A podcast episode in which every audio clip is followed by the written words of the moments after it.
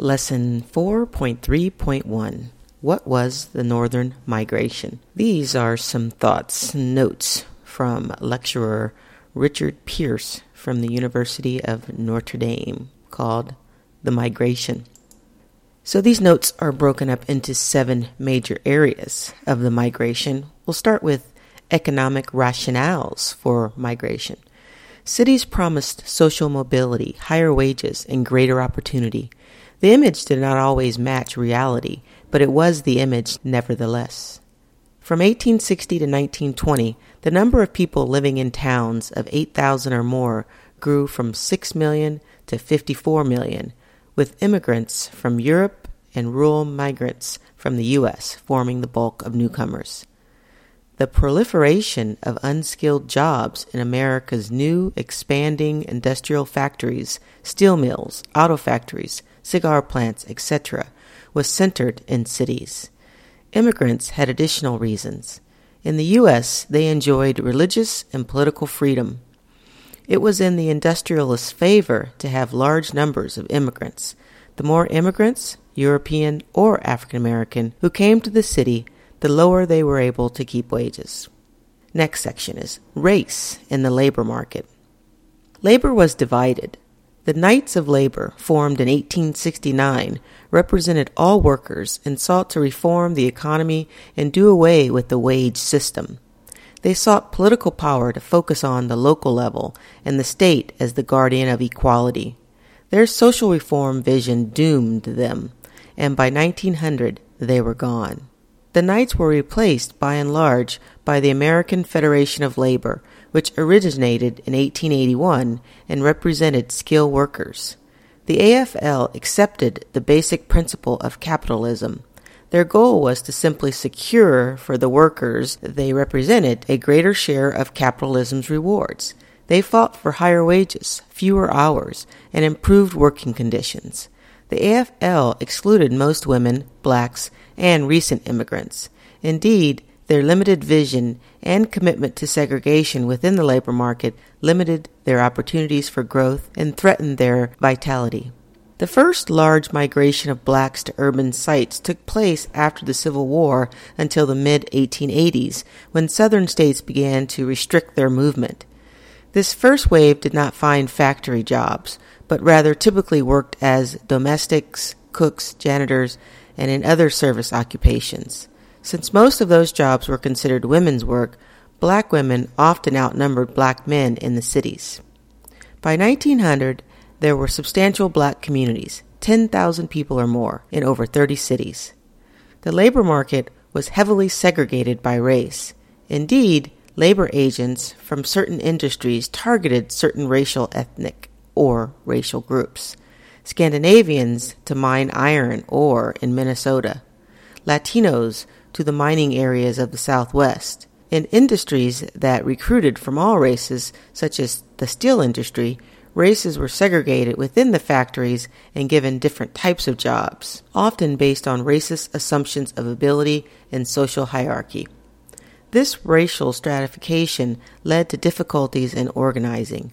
Even when people from different races or ethnic groups worked at the same plant, they were separated on the job, and residential segregation meant they were separated when they went home as well.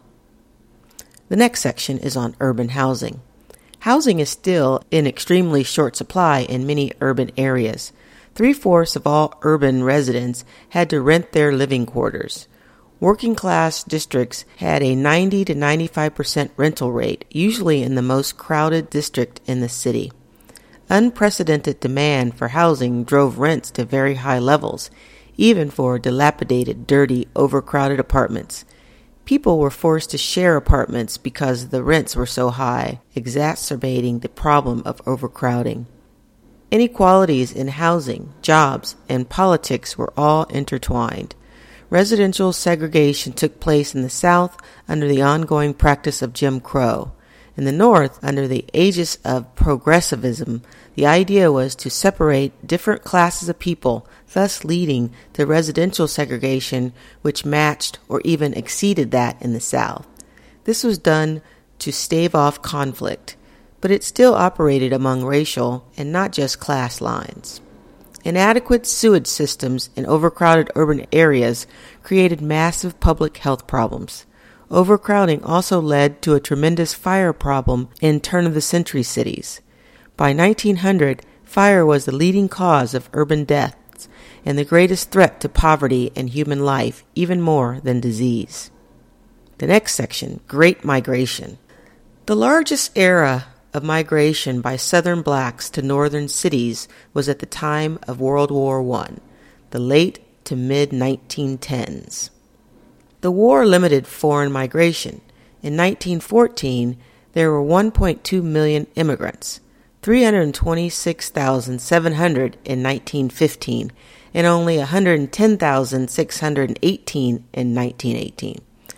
Europe's mobilization for war meant a greater need for a host of manufactured goods. America's factories were at full production by 1915. When America entered the war, that only increased the need. Full production meant a need for a larger workforce. With European immigration drying up, workers had to come from domestic migration, meaning primarily Southern blacks. For many blacks who had never lived out of the South, they recognized that this was a new opportunity for their economic advancement. Migration was a coldly calculated decision. Black migrants looked for which city to move to. It was not random. They were often encouraged by labor agents and family and kin networks. A major factor in black migration was the black press, papers like the Chicago Defender and Pittsburgh Courier. The black press was African Americans' only contemporary public advocate, were widely read, and they actively called for migration beginning around 1916. In short, blacks were active agents in moving north, not just subjects of external push pull factors. The next section is the role of women in families. There were more women than men in the migration. Women had additional motivation for moving, in addition to economic motivations, women often move to escape from sexual exploitation both within and outside their families, as well as escaping domestic violence. Men tended to migrate singly, sometimes stopping at a couple of places before moving to a final destination, called secondary migration. Women, on the other hand, tended to move all at one time, partly because it was safer and often because they moved to, to join a family member. Both men and women often left children behind with parents or family members while they earned enough to bring the children up to join them. This was similar to the experience of many European immigrants. Consequently, there were frequent trips back to the South, at least once a year, and constant news flow back and forth. Black newspapers reported family news in order to keep family members abreast of the situation up north.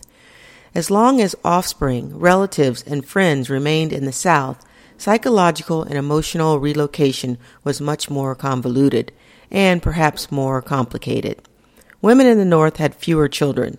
Some explanations are that they didn't need children as part of the labor force, or they increasingly used contraceptives, or simply practiced abstinence to a greater degree. The next section is black culture. Much has been written of the transfer of Southern culture to the urban North. Unfortunately, we do not fully understand how that transfer took place. We often point to institutions such as churches, mutual aid societies, and YMCA, but who did the actual work of cultural transmission? Institutions don't act on their own. The Black Women's Group movement did at least two things in this regard. They helped preserve the transfer culture, and they display black women as virtuous, middle class women who espoused Victorian ideas. The clubs range from social, religious, political, and economic. They were as important in transforming black peasants into northern proletariat as any single group. Originally, historians thought they were class based, but recent evidence suggests that they also crossed class lines. Newspapers were also important in transmitting culturally important events. And the last section is on work. The nature of work in the North was obviously quite different than African Americans were accustomed to in the South. For one, the war had a drastic effect on the economy. The percentage of domestics declined between 1910 and 1920 from 78.4% to 63.8% in Chicago and from 81% to 77% in Cleveland. Blacks were usually the last hired for desired factory jobs. And that is the end of this lecture.